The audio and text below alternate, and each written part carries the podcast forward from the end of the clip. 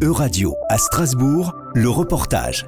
Un séminaire sur l'indépendance des médias a été organisé au Parlement européen de Strasbourg le 17 octobre dernier.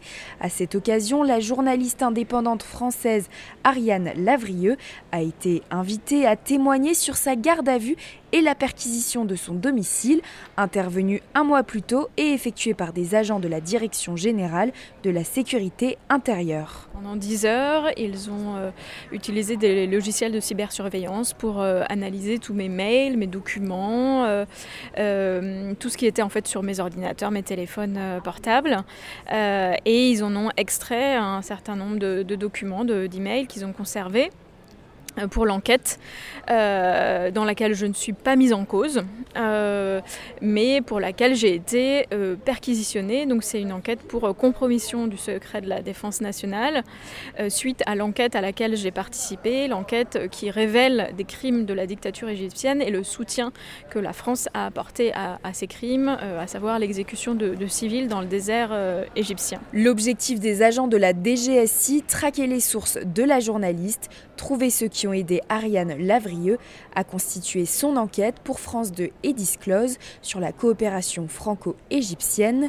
Selon elle, la protection des sources est primordiale. En fait, on réclame que les citoyens soient protégés, que les citoyens puissent transmettre des informations d'intérêt public, pas n'importe quel secret, mais des informations d'intérêt public sur ce que font les gouvernements en leur nom, par exemple, ou des affaires de corruption, ou des scandales sanitaires dont ils sont les témoins privilégiés, mais qu'ils ne peuvent pas corriger en interne.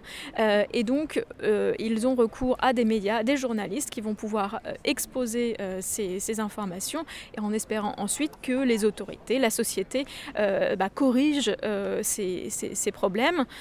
Et donc, ce qui est essentiel, c'est que ces citoyens soient protégés, ces citoyens, ces citoyennes soient protégés, que leur identité ne soit pas révélée pour qu'ils n'aient pas à subir de conséquences néfastes sur leur sécurité, sur leur vie, parce qu'ils agissent pour le bien commun, ils agissent pour la démocratie. Et c'est essentiel en fait de protéger les sources. On ne protège pas les journalistes quand on protège les sources, on protège la capacité d'une démocratie à se regarder en face, à regarder ses problèmes et à s'améliorer. Et en mettant en danger les sources des journalistes, on terrorise tous les potentiels lanceurs et lanceuses d'alerte qui veulent améliorer la société. Donc c'est pour ça que c'est très important et très grave ce qui vient de se passer. Alors que la loi sur la liberté des médias au sein des 27 est toujours en discussion, la journaliste souhaite que les sources soient davantage protégées. Elle appelle les eurodéputés à être vigilants sur ce point. C'était un reportage d'Euradio à Strasbourg.